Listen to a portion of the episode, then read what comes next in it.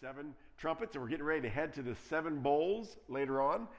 But I, I want to just, as we as we look at this, this seventh trumpet, which will bring about the final judgment of the wicked and, and a final reward for the righteous, we, we see a pattern developing, right? Um, the seven seals, just to go back to mention that. We saw there that the same story is told. And, and I've mentioned this in, in the way that we interpret Revelation uh, is going to be cyclical rather than a linear uh, kind of interpretation where the whole book continues to unfold, different future event, different future event. Uh, I believe if we read Revelation, seeing it as a repetitive storyline of the history, God's redemptive history, being told in three separate scenes, and yet all of these scenes, especially when you look at the scenes of the seals, the trumpets, and the bowls, they are repetitive. They're not new things, they're repetitive things telling us the same story of God's victorious um, grace over sin, and Christ, the Lamb of God, wins. So, having said that, we've got the seven seals, right? They told the same story. What did they do? They repeated seven judgments, right? They repeated these judgments upon the earth, and man's continued refusal to repent. And then the final, seventh seal was what? It was the end, the final judgment. And we're going to see that tonight. And we're going to see that in the seven bowls as well, that six seals come and the seventh seal, or seventh bowl is opened rather, and it's the same. So I just wanted to get that in our minds again of what we're seeing here in the book of Revelation. Now, having said that, let's notice this. And again, an easy way to remember this, just if you're if you're writing notes in your brain, basically they're with with the, the seals, the trumpets, and the bowls that we'll look at in a few weeks here or in a few days. Um, they are three different scenes telling the same story, right? So again, the idea of cyclical. Now, look at verse 15. We've been waiting on this trumpet, right? Because he mentioned the, the angel going to open the trumpet, but it's been a couple of chapters. Now we're finally here to see that seventh trumpet blow and see what happens. So, verse 15 says, Then the seventh angel blew his trumpet, and there were loud voices in heaven saying, The kingdom of the world has become the kingdom of our Lord and of his Christ and he shall reign forever and ever. Now that should sound familiar, this, this verse, verse 15. The kingdom of the world has become the kingdom of our Lord and of our Christ, and he shall reign forever and ever. Hallelujah.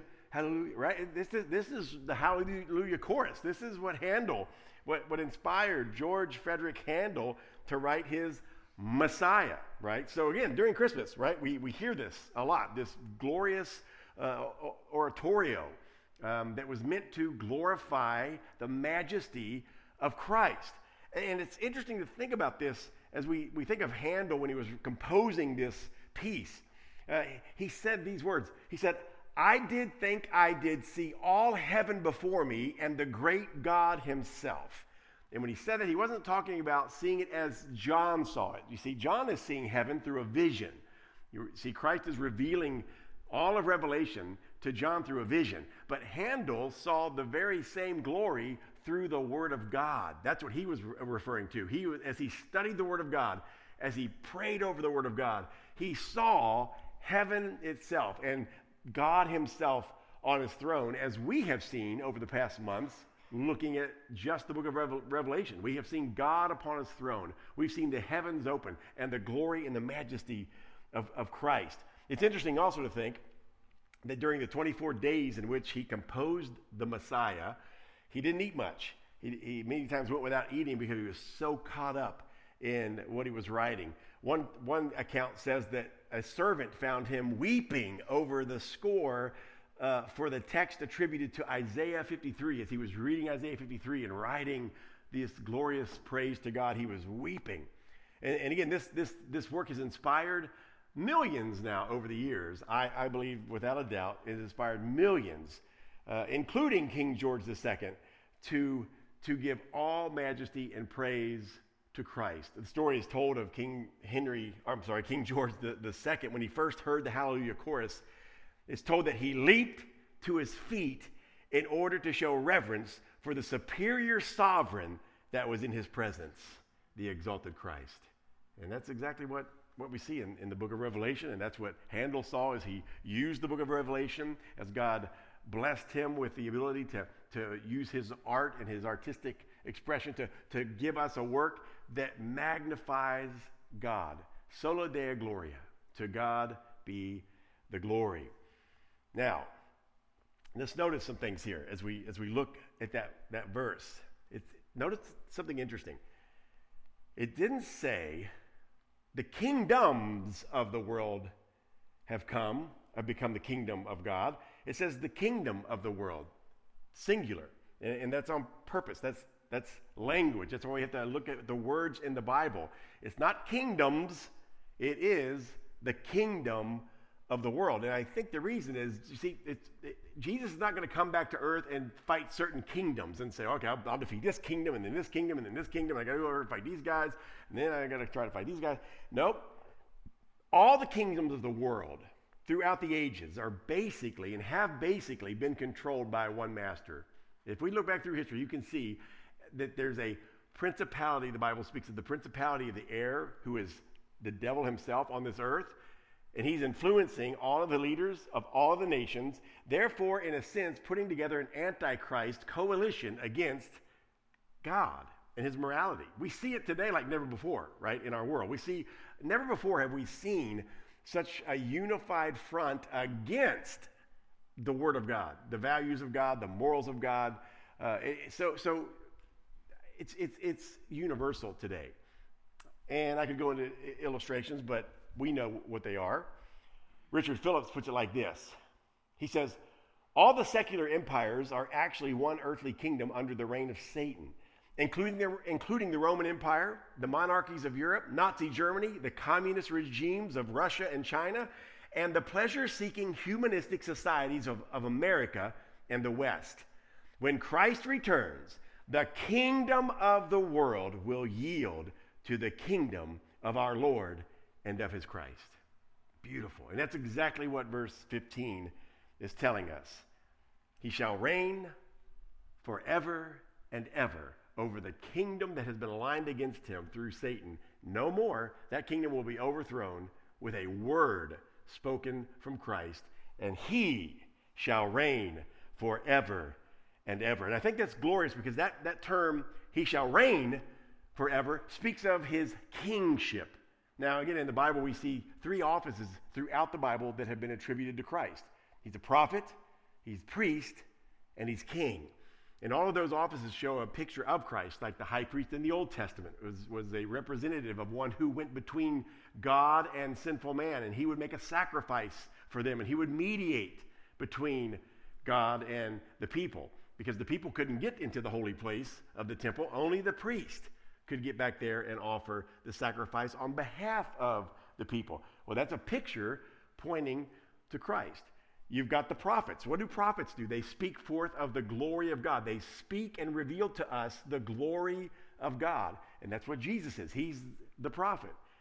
And he's also, of course, the king. So when you think about it, Christ is our great king who will reign forever. And this should give us great comfort, folks. These titles matter. And this is where we put our trust. What the Bible reveals to us about who Christ is gives us confidence. Christ is our great king who will reign forever and ever. Christ is our great prophet who will for eternity reveal God's glory to us. And Christ is our great high priest who will forever make intercession for us. As long, here's, the, here's what is important. As long as Jesus lives, you and I are completely secure and safe from con- condemnation, from judgment, from ever falling out of heaven. It's impossible because Christ forever lives to pray for us, to intercede for us, and, and to reveal God to us, and to be a king reigning over all things on our behalf. So that's glorious. But notice this. What's the response to this first verse? I, I love this because we read verse 15, we see this glorious proclamation that, that the nation of the earth, the kingdom of the earth will give way to the kingdom of Christ, and he will reign forever and ever. So it's a proclamation of the victory of Christ. And then the response you see in verse 16 is one we've already seen in Revelation. Look what it says And the 24 elders who sit on their thrones before God fell on their faces and worshiped God. It's the only right response, correct? I mean, when we hear the glory and the majesty of Christ and the victory that he has obtained through his death, burial, and resurrection, and now he has conquered at this point in this vision, this is the last. Trump has sounded. Christ is, is, is now victorious, and he is ruling and reigning over all the earth. What other response is there but to fall upon our face before him and worship him? Now, we've already mentioned in Revelation already, we've been uh, introduced to the 24 elders already, and we've already explained that they represent the 12 tribes of Israel and the 12 apostles of the New Testament, giving us a total of 24, which shows us a picture of all of the saints of all the ages the Old Testament believers and the New Testament believers. So, what we have here is a symbol, a picture of all of God's people gathered around his throne and worshiping Christ. This is what we're going to do, folks. At that last trump, this is exactly where we will be in the presence of God once and for all and worshiping Christ. Now, look at verse 17 because here's, here's the song that they're singing. Look how this praise moves into a doxology of praise. Verse 17 saying, We give thanks to you, Lord God Almighty, who is and who was, for you have taken your great power and begun to reign. So again, it's a, it's a proclamation of the beginning of something. This is, again, where we're seeing in the seventh trumpet, this final trumpet, something's happening that's different than it's ever been before this, up to this point. History is now changed forevermore. We see that Christ now is the ruler of the kingdoms of this world. They have now passed away. The kingdom of this world has passed away, and he is now the ruler of his kingdom. And now in this verse, it says that God has taken by his great power and begun to reign. This is a finality of, of this, this eschatological moment that we've all longed for, right? The fulfillment of all that God has promised redemptively in history has come to pass. The enemies are defeated once and for all. Satan is defeated once and for all. God's people are now gathered. The new heavens and the new earth are established. And forever has begun, is what it's saying. Now, I think it's interesting. Look at this. This is, this is good. Notice something missing here. Didn't it sound odd when we read verse 17? Let me read it again, then we're going to compare it to another verse. They sang, We give thanks to you, Lord God Almighty, who is and was. You have taken your great power and begun to reign. Now let's compare that with verse 8 of Revelation that we saw earlier. When the, when, when, when the four and twenty elders fell down again and worshiped, and they said, Holy, holy, holy is the Lord God Almighty, who was and is and is to come. Right? We're used to hearing that, correct? Holy, holy, holy, the Lord God Almighty, who is and was and is to come. But now, in chapter 11, verse 17, after the seventh trumpet, after the last final trumpet has blown and eternity has begun, notice it simply says, the Lord God Almighty who is and was. What's going on? I think what we see here, this, this glaring omission is purposeful. The omission reflects the fact that with the return of Christ, the final return of Christ and the seventh trumpet, it ushers in eternity. And, and what that means is futuricity. I, the, our, our future, that's a hard word. future, futurity, futurity right? The idea of the future has been removed from the name of God because at the sound of the seventh trumpet, glory is now and forevermore. Does this make sense? So, so there is no need now to say he's the God of the future because we're in the future. I mean, we are in eternity. There is no eternity to come because we're in it now and forevermore. It, it will never be old. Does that make sense? You, we're not going to understand this stuff in these little finite bodies. I'm wasting my time here, right? Uh, we're all going to go mumbling out of here like babbling idiots because of losing our minds. We can't figure it out, but boy, what glory it is to look forward to. To look forward to the mysteries that God will reveal to us in Christ. And these are the promises, but man, He hints to us, like by taking a word out to say, hey, I don't need that word anymore because I am the future, and, and the future is now. And you've heard those commercials, right? The future is now. Only Christians one day will really be able to say that We are living in the fulfilled future of God forever and forever and forever. Man, exciting. Now, what else do we see here? Verse 18. They continue this glorious doxology of praise. And it says this in verse 18 The nations raged, but your wrath came, and the time for the dead to be judged, and for rewarding your servants, the prophets and saints, and those who fear your name, both small and great, and for destroying the destroyers of the earth. There's a lot in verse 18 here. It really is. I know we sometimes read over these verses and we're not really kind of get kind of glassy eyed and keep reading, but look at some of the stuff that's happening. For, for, for one thing, I believe verse 18 here is basically the world's history in one verse. The history of the world in one verse. So let's notice what's going on here. It's telling a story. It says the nations, the, the nations raged, but then your wrath came, and the time for the dead to be judged and for rewarding your servants came, is what it's saying. It's kind of giving us a chronological report of history. Here's what, here's what the world was like nations raged. They raged against God until his wrath came. and then, also, along with his wrath, came the time to judge the dead and to reward the righteous. So, look at this. I, I think what we, what, what's glorious about this is this has basically been the op, modus operandi or modus operandi of the world since the beginning. And I think the psalmist caught this and he recorded for us in Psalm 2. I want to read that because this really sounds familiar with the language of Revelation. The nations raged, it says, until your wrath came. That's exactly what David said in Psalm 2, verses 1 through 3. Listen to this. David asks, Why do the nations rage? and the people plot in vain. The kings of earth set themselves, and the rulers take counsel together against the Lord and against his anointed, saying, Let us burst their bonds apart and cast away their cords from us.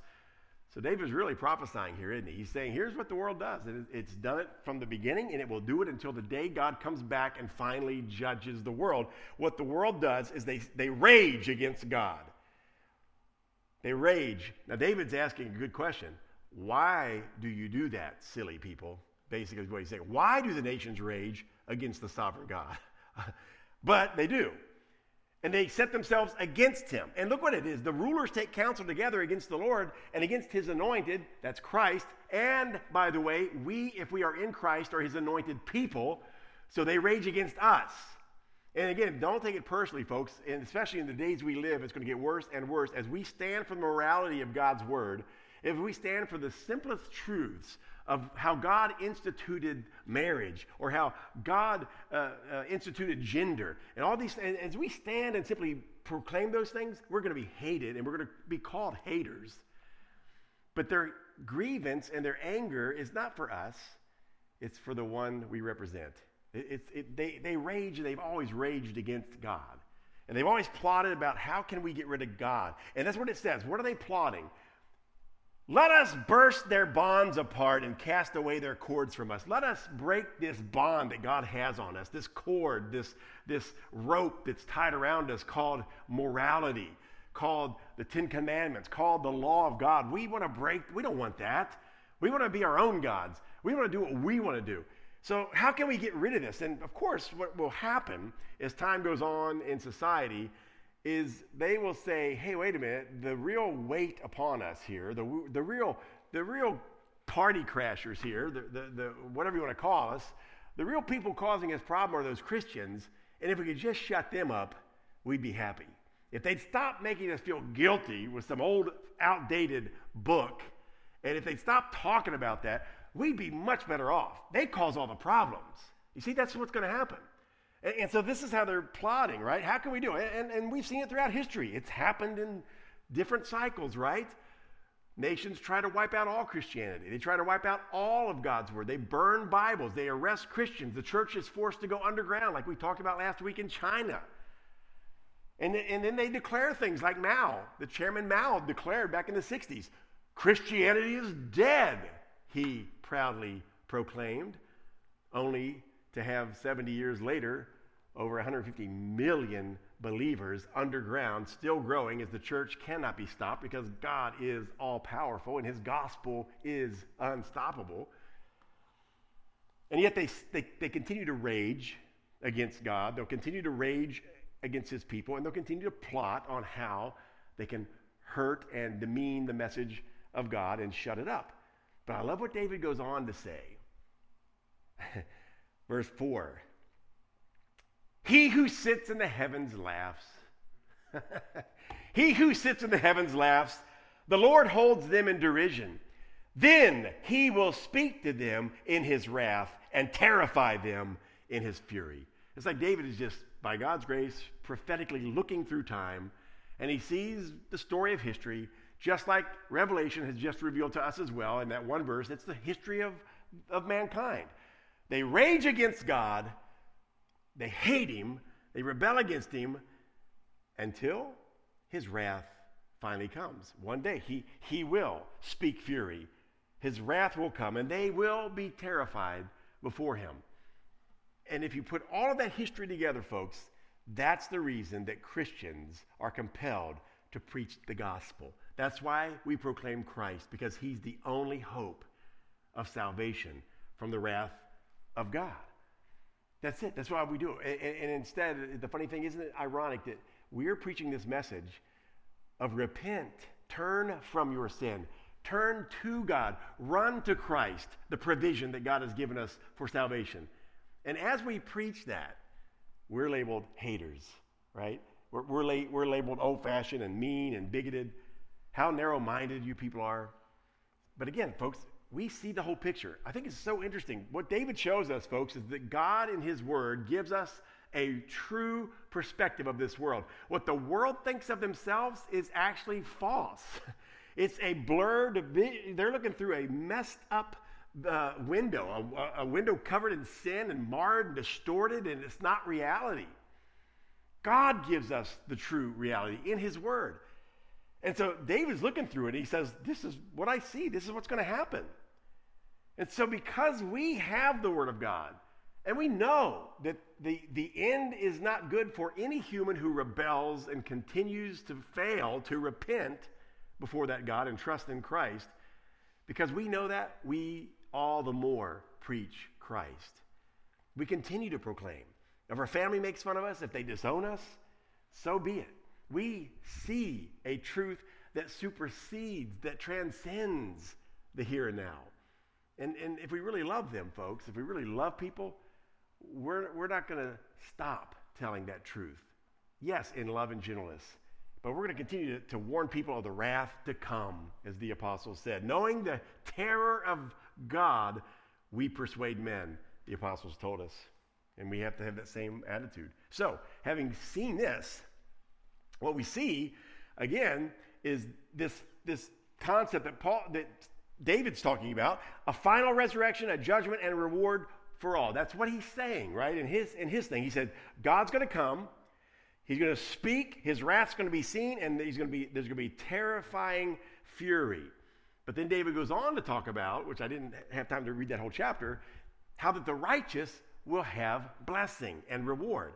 Well, that's exactly what we see in Revelation 11, verse 18. I'm going to read it again for you, um, just so we can, you know, rehearse it. Here's what he said The nations raged, but your wrath came, and the time for the, for the dead to be judged, and the rewarding for your servants. So I just want to put those three elements together. What happens all at once here? People are angry at God, but all of a sudden, it's time for judgment and reward. You see it right there in the same verse. So, so I point this out for a reason. I think it's important because God's word consistently speaks of a single combined judgment of the wicked and the righteous all at one time. Now, again, I know there's different ways to interpret Revelation. There's the dispensational view that talks about a one, like Christ comes back once secretly and he leaves, and then there's seven year tribulation, and then he comes back again. But I think, again, as we look at the scriptures, we, we it doesn't give that much evidence. There's a coming of Christ, no doubt. We all believe that. Christ is returning, and he warns us to proclaim that. But when he returns, every eye will see him, Paul said. Every eye will see him, and they will be in terror, just like, just like David said. They'll see the wrath of God, and they will be terrified. And that's what Revelation is telling us as well. And also, just to show you again, this concept is not just new in Revelation, it's been the concept throughout the Bible that there is a one time judgment. When God returns, that's it. He takes, he judges the, the wicked and he rewards the righteous and he sets up his new kingdom and eternity is ushered in. Daniel 12, 2 gives us an example of that. Look what it says there. And many of those who sleep in the dust of the earth shall awake. This again is that, that last day that Daniel's talking about. Some to everlasting life, and some to, to shame and everlasting contempt. So they're both happening at the same time. There's going to be every, everybody's coming out of the ground, he says. When the Lord comes back, the dead will all stand before God, and they have been now raised from the dead. And what happens? Some will be resurrected to everlasting life, which is good, and some will be raised to shame and everlasting contempt or judgment. So there's a picture of that. There, I'm just saying that's what the Bible says. Matthew 25 is probably one of the greatest parallels to, to Revelation 11. Look what it says. And look what Jesus says. This is Jesus talking about the end, the final judgment. Verse 31 When the Son of Man comes in his glory, and all the angels with him. Then he will sit on his glorious throne. Before him will be gathered all the nations. So when the Son of Man comes, what happens immediately? All people are gathered before him, and he will separate people one from another as a shepherd separates the sheep from the goats. And he will place the sheep on his right, but the goats on his left. And I think we all understand the significance of goats and sheep, right? The, the goats represent bad people. and the sheeps represent the good. But anyway, the, the, the sheep are his people. Jesus said in John chapter 10, My sheep hear my voice, and I know them, they, they follow me, right? And, and so we're his sheep. But the goats are not. And, and when's that all going to be determined? When Christ returns, when the Son of Man comes in all of his glory. Right then and there, there's a great separation taking place. The goats on one side, the sheep on the other. He goes on to say the goats will be cast into everlasting torment, and the, the, the sheep will be brought into the everlasting joy of the kingdom. Enter now into the joy of thy salvation, he says. And there we go. Now we're back in heaven in Revelation chapter 11, praising God, worshiping Christ, the conquering king, and saying, He shall reign forever and ever. Now, very quickly as we kind of wind up, We've got to see this picture in verse 19. Look what it says. Then God's temple in heaven was opened. So, again, all of this is happening in one fell swoop. The final trumpet blows. The last trump, by the way, the seventh trump of Revelation is the last trump that Paul talks about. When at, at the last trumpet sound, that's the seventh trump. And, and at this time, we see God's temple in heaven is opened. This is where we're going to be spending eternity, folks. And, this is why this now all of Revelation, there's a lot of symbology here. We've talked about that. There's symbology all through the Bible. Do you realize the tabernacle, the tabernacle in the Old Testament, and then the temple with all of its furnishings, like the altar of incense, and, and, and, and, and the Ark of the Covenant, all the things that were there where God's glory dwelled, was a picture pointing to heaven and its ultimate worship place. All these models on earth were simply giving us little humans a little glimpse into heaven and what that will ultimately be about. So, what we see now at the end of all things, final trumpet is blown, the wicked have been de- destroyed and judged and cast into hell. All of God's people are now in his presence forevermore. A new heaven and a new earth is established. And now we see God's temple is open in heaven. Now look what it says. And the ark of his covenant was seen within his temple. There were flashes of lightning, rumblings, peals of thunder, an earthquake, and heavy hail. So a lot in this verse that we're going to look at. First, the Ark of the Covenant. This is just harkening back to the language that God has been using all through the Bible to talk about himself and talk about his heavenly worship that's going to be happening in heaven. The tabernacle, the temple, they were models of the throne room of God, giving us a glimpse into the holiness of God. And he's inviting us through Christ ultimately come into my presence, but he's showing these symbols throughout the tabernacle. So you've got the blood having to be sprinkled on the, the mercy seat, and the priest has to go back to the, the Ark of the Covenant and sprinkle the blood on the mercy seat in order for there to be any access of the people to have fellowship with God. But then we see, 2,000 years later, Christ on the cross is that final sacrifice. His blood, once for all, is sprinkled on the mercy seat in heaven and applied there for us for all eternity. And now, what this is simply showing us in Revelation 11 19 is that we're all seeing this now. We're all in heaven. The temple is open. We see the Ark of His covenant. Now, what does that mean? Does that mean, is that where that ark is? Nobody can find it, right? The Ark of the Covenant. Indiana Jones has tried. Everybody's talking about the Ark of the Covenant. You see writings about somebody discovered the Ark of the Covenant. We, we, you know, nobody's face has melted off yet or anything by opening it and all that, but like we see in the movies, but, but we can't really find it. Nobody really has it. Is this where it's at? Is, it, is this what it's talking about? Is, is the literal Ark of the Covenant in heaven? No, folks, I don't think it's talking about that. I don't think we're going to care about that. this little man made gold covered, ooh, how great, right? Gold covered piece of wood that God has given us to, for, as a symbol for something greater. No, no, no. The Ark of the Covenant always pointed to Jesus. Even in the Old Testament, it was pointing us to Jesus. And all that God is saying here is you now see the fulfillment.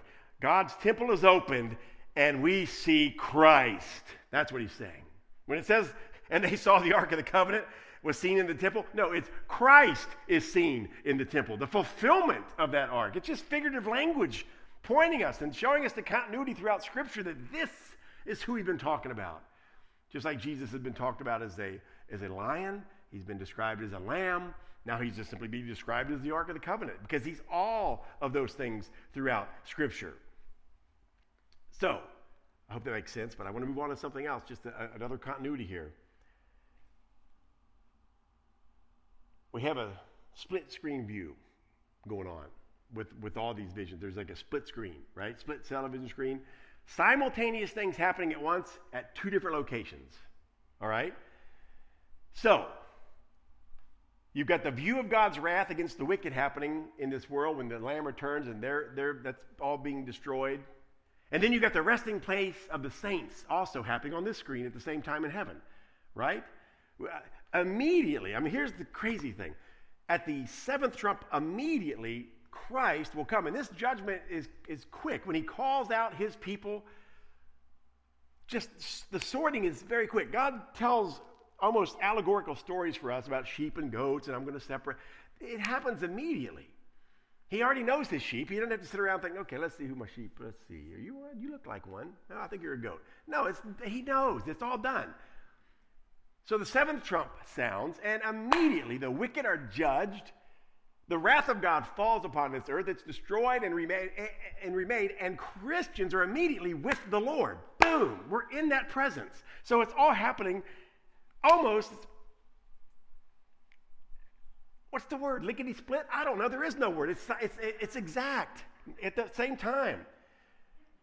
And, and so, what I'm saying about that is we have the same language in verse 19 that we have at the end of the seventh seal. The seventh trumpet and the seventh seal go together. And this is proof, my friends, I believe, that, it, that the Bible in Revelation is a cyclical story. It keeps telling us the same things in different ways. They're not new events, they're the same story told in another scene.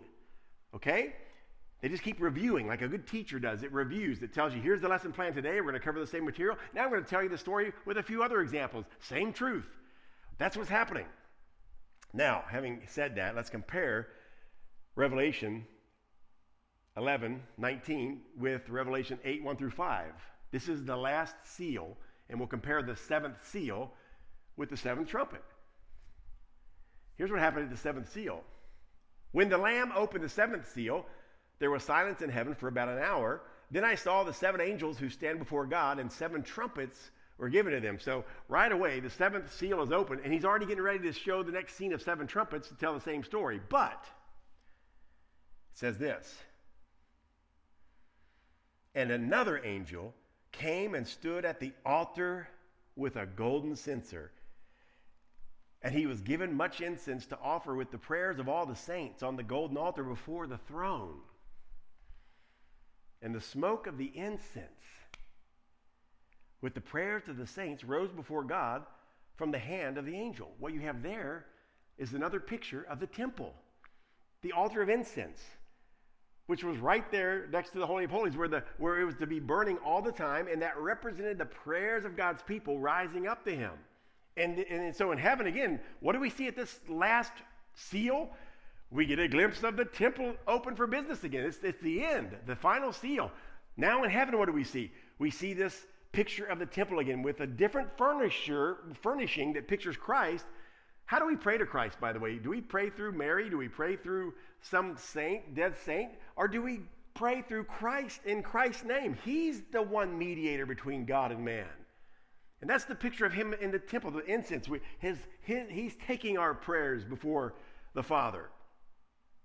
And look at the, so, so, so what I'm saying there, you see this glorious picture at the end of all time, with the seventh seal, God's people in God's presence praying to Him, worshiping Him. But you also see, look at this, you also see, it says, Then the angel took the censer and filled it with fire from the altar and threw it on the earth, and there were peals of thunder, rumblings, flashes of lightning, and an earthquake. Same language we just saw with the seventh trumpet, right? So I'm just saying, I can't help but see this. I hope we can all see this. It's the same reassurance that God keeps giving us. Here's what's going to happen. He's saying, Here's what's happening, my saints, my people. The end is going to come. There will be judgment, quick and fierce. There will be redemption and eternal life in the same twinkling of an eye. And we will forever worship the, the Lamb of God in his temple in heaven. That's what it's saying here. They, so I hope we see this. All right, I could go on. I got to just say this. I'm going to just read this little statement. This is encouraging to us. That's all I want to do. Is just encourage. I think that's again, what is Revelation about? It's really not about capturing the, the latest stuff happening around here with the, the newspaper, right? Say, oh, the newspaper matches up with Revelation. That's got to be this guy, or this, this, this war over here has to mean this. That's been happening for centuries, folks. We've had so many uh, antichrists from Oprah Winfrey to Donald Trump to whatever, right? To Hitler to Mussolini the point, though, of Revelation, again, is to encourage the church that is suffering persecution, pain, resentment, tribulation in this world. What Christ is saying is persevere. Even if you die, now you're one of the martyrs under the throne of God, you're still safe. But no matter what, folks, the end is coming when God will bring total justice. He will judge the wicked. He will destroy them in the lake of fire, and he will bring all of his people home to glory in the presence of his temple forevermore.